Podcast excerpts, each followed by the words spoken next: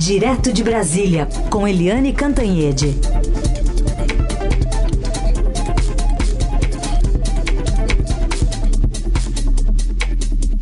Oi, Eliane, bom dia. Bom dia, Raíssa Carolina, ouvintes. Bom dia, Eliane. Bom, queria te ouvir então a respeito dessa equipe de transição. O que, que deve sair, né, dessa passagem de bastão, agora com Lula já descansado, voltado da, da Bahia nessa agenda aqui em São Paulo, até pela escolha, né, que ele deve colocar à frente ali nomes importantes que vão fazer essa essa essa é, transição, mas de alguma forma tem que ser nomes que também é, possam ou virar ministros ou exercerem cargos importantes depois no eventual governo, ou não, ou apenas para blindar quem vem aí para evitar qualquer tipo de desgaste.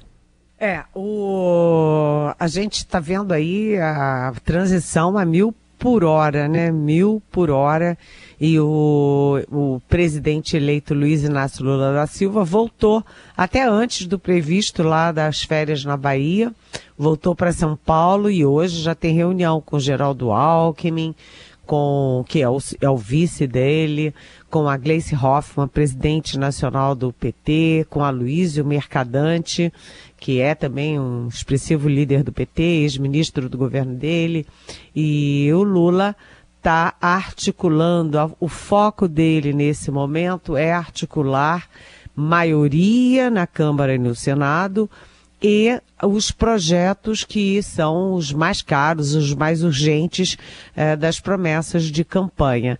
E aí a gente tem os 600 reais, garantiu os 600 reais para o Auxílio Brasil, que volta a ser Bolsa Família, e isso é assim considerado para o Lula questão de honra.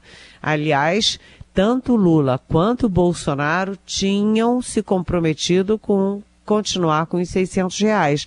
Mas o orçamento que o Bolsonaro enviou ao Congresso, que foi aprovado no Congresso para 2023, não prevê isso, prevê só 405 reais. Isso é uma grande confusão, é um grande embrólio, porque não basta alguém ir lá dar uma canetada.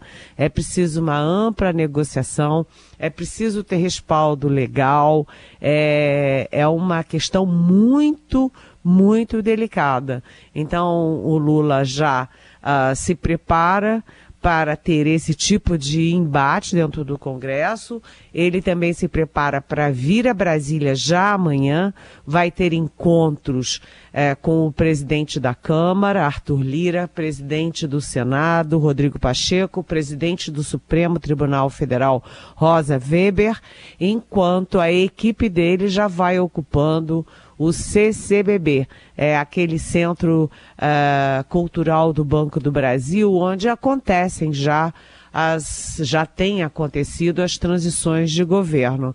Então a equipe dele já está se instalando lá, já tem as mesas, as cadeiras, os telefones e a equipe está chegando lá e o Lula vai, é, enquanto a equipe trabalha tecnicamente, ele trabalha politicamente para ter uma chegada confortável é, em Brasília para assumir o governo dia 1 de janeiro de 2023. Agora, quanto aos nomes dos ministérios, muita especulação, nenhuma certeza, gente.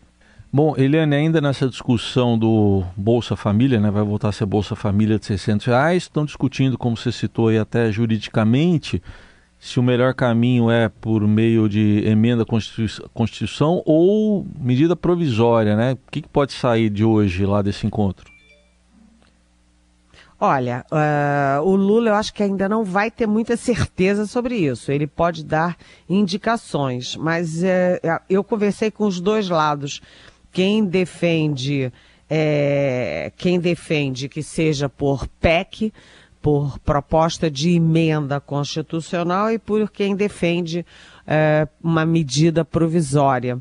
E claro que a diferença entre os dois, né, é que uma emenda à Constituição exige um quórum muito mais qualificado, né, 309 votos no 308 votos na Câmara dos Deputados e 49 votos no Senado Federal. São três quintos da Câmara, três quintos do Senado em duas votações, de primeiro e segundo turno. Já a, já a aprovação de uma medida provisória é muito mais simples. É, e além disso, a medida provisória entra automaticamente em vigor, sem votação nenhuma, e se não for aprovada pelo Congresso em até quatro meses, aí sim ela cai em desuso. Então a medida provisória é muito mais fácil, vamos dizer, muito mais indolor. Mas aí é que está. Há dúvidas é, se é, é suficiente ou se para criar esse tipo de gasto não previsto, se isso é, significa que precisa mexer na Constituição. Então eles estão lá quebrando a cabeça.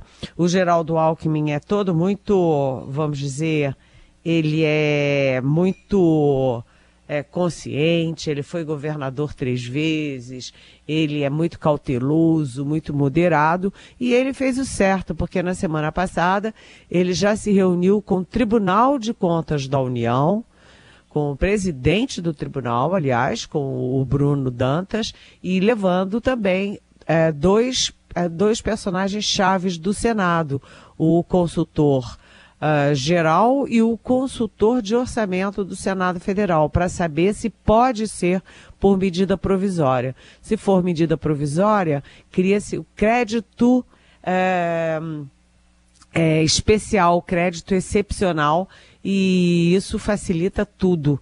Né? E você pode fatiar as propostas urgentes do Lula tem uh, 600 reais, mas tem também garantir recursos para o farmácia popular, garantir recursos para merenda escolar, tem a criação de 150 reais uh, para cada, uh, cada uh, criança, né, cada jovem de famílias que recebem o Auxílio Brasil, enfim.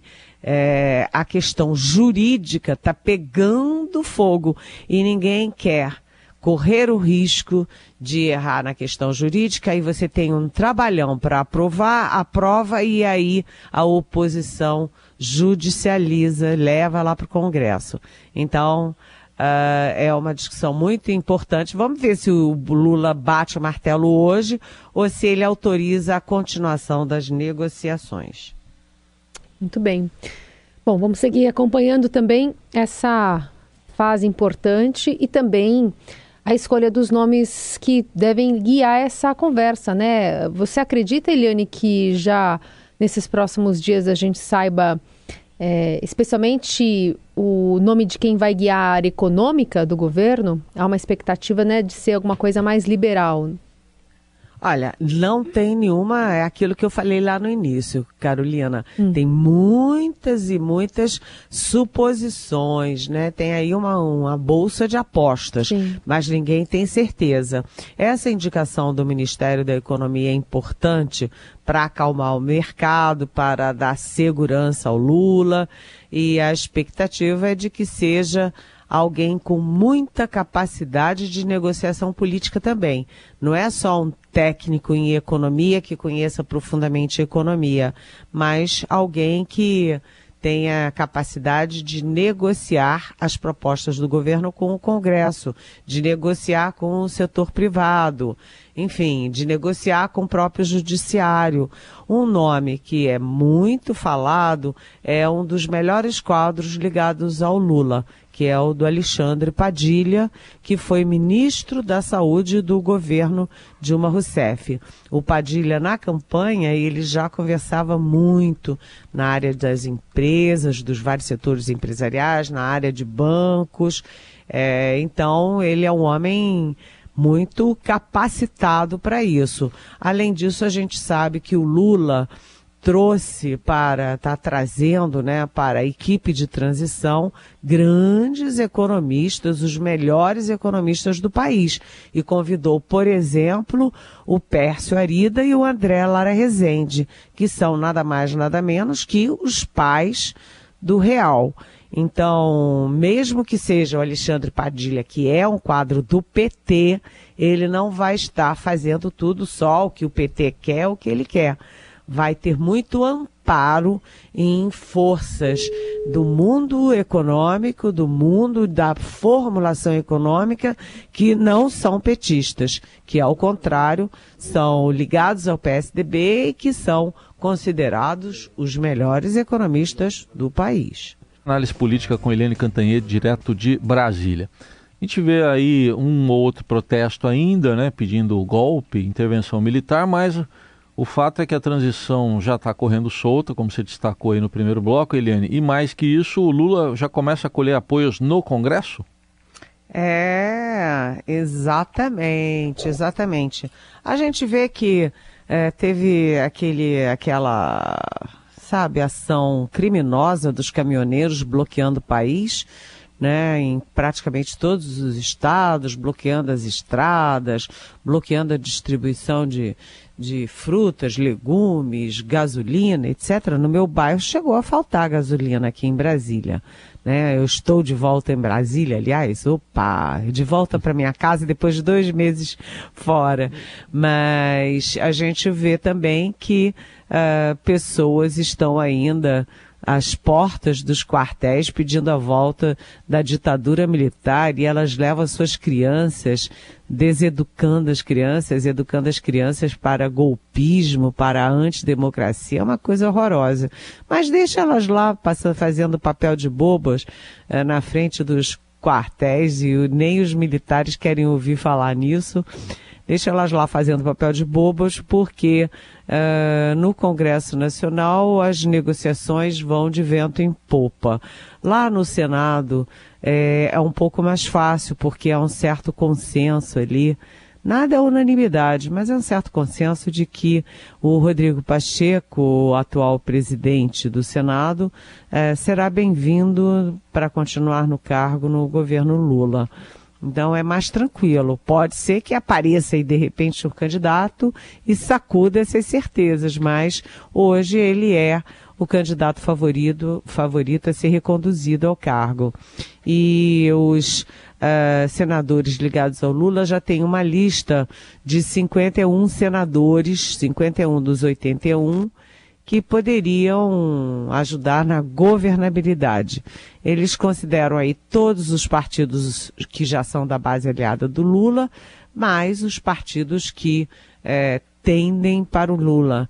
União Brasil, PSD, MDB, PSDB, Cidadania, etc. Mas atenção, os partidos são muito divididos.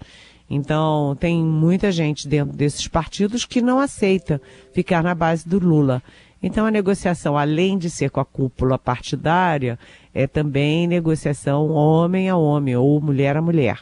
E aí, o pessoal do Lula também conversa com é, senadores do PP, do Republicanos e do próprio PL, que é o partido do presidente Jair Bolsonaro. Até cito alguns nomes aqui, a Daniela Ribeiro, por, por exemplo, é, e o senador Eduardo Gomes, é, por exemplo, que são da base aliada do governo Bolsonaro, mas que são pessoas que conversam muito, que têm contatos com, a, com o centro e com a esquerda e que não causariam tumulto, nem é, obstáculos ao, ao governo Lula, pelo menos em questões essenciais. Agora, na Câmara é mais complicado, porque o Arthur Lira foi da linha ali, da tropa de choque da campanha do Bolsonaro, ele é do PP, ele é líder do Centrão e tudo que ele quer é continuar presidente da Câmara em fevereiro. Então a negociação na Câmara passa por isso, a recondução, a reeleição do Arthur Lira para a presidência da Câmara, e aí complica porque o MDB tem candidato, União Brasil tem candidato, e aí a coisa vai se complicando, se complicando. Mas as conversas estão indo muito bem. O Ciro Nogueira do PP é muito ligado ao Arthur Lira, é, do PP e do Centrão, ele já vem conversando com a equipe de transição, não está impondo nenhuma barreira a uma transição tranquila Então o Lula vai construindo maiorias é, em Brasília, maiorias no Congresso, garantindo a governabilidade. Quem está lá na porta do, de quartel pedindo ditadura, é, que se justifique aí para a história, né? A história não costuma perdoar esse tipo de manifestação golpista, né, gente? Exatamente. O... Ele queria ainda falar contigo sobre essa, essa dança de cadeiras que pode rolar é, a partir da, do mandato, né, agora do presidente eleito Lula, revendo inclusive alguns nomes para a ONU, para embaixadas, né? É, hoje o Celso Amorim diz aqui ao Estadão que essas providências devem ser tomadas sem nenhum tipo de espírito persecutório, mas de alguma forma vai se, se estampar nas embaixadas também um pouco dos nomes que representam né, as ideias, as linhas do novo governo. Pois é, eu uh, tenho conversado com o Celso Amorim, ele foi minha super fonte quando foi o chanceler mais longevo né, da história no governo. Ele ficou nos oito anos do governo Lula, além de ter sido também chanceler no governo Itamar. E é isso, ele está muito preocupado em não rachar o Itamaraty, não dar ideia de uma, sabe, é, enfim, essa linha persecutória de sair perseguindo todo mundo. Ele não quer que isso pareça. E ele já conversou com o chanceler o Carlos França, o chanceler do, do Bolsonaro, para fazer uma transição tranquila. Mas, obviamente, né, tem, tem embaixadores que são é, inadmissíveis em cargos chaves no governo Lula, como, por exemplo, o Nestor Foster que é o embaixador em Washington e que era olavista, ligado ao Olavo de Carvalho, é, com viés ali monarquista, ou seja, não tem o menor sentido manter Nestor Foster em Washington. Também vai ser mudado o embaixador em, na França, embaixador na ONU, os embaixadores em cargos chaves serão trocados e isso é absolutamente normal. Mas além desses que já estão no cargo e serão trocados, há também uma outra questão, que é a dos embaixadores que foram é, lançados, apresentados pelo Bolsonaro e que não foram aprovados pelo Senado. Exatamente porque o Senado preferiu esperar a troca de governo, definir quem seria o presidente para definir isso.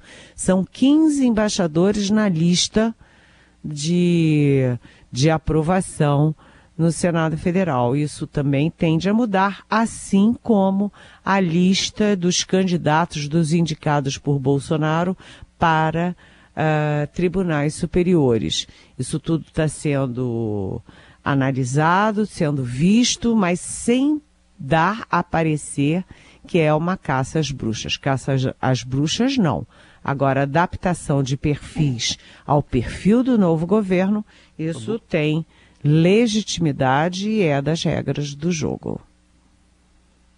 Muito bem, Eliane Cantanhede conversando conosco direto de Brasília para mais uma semana.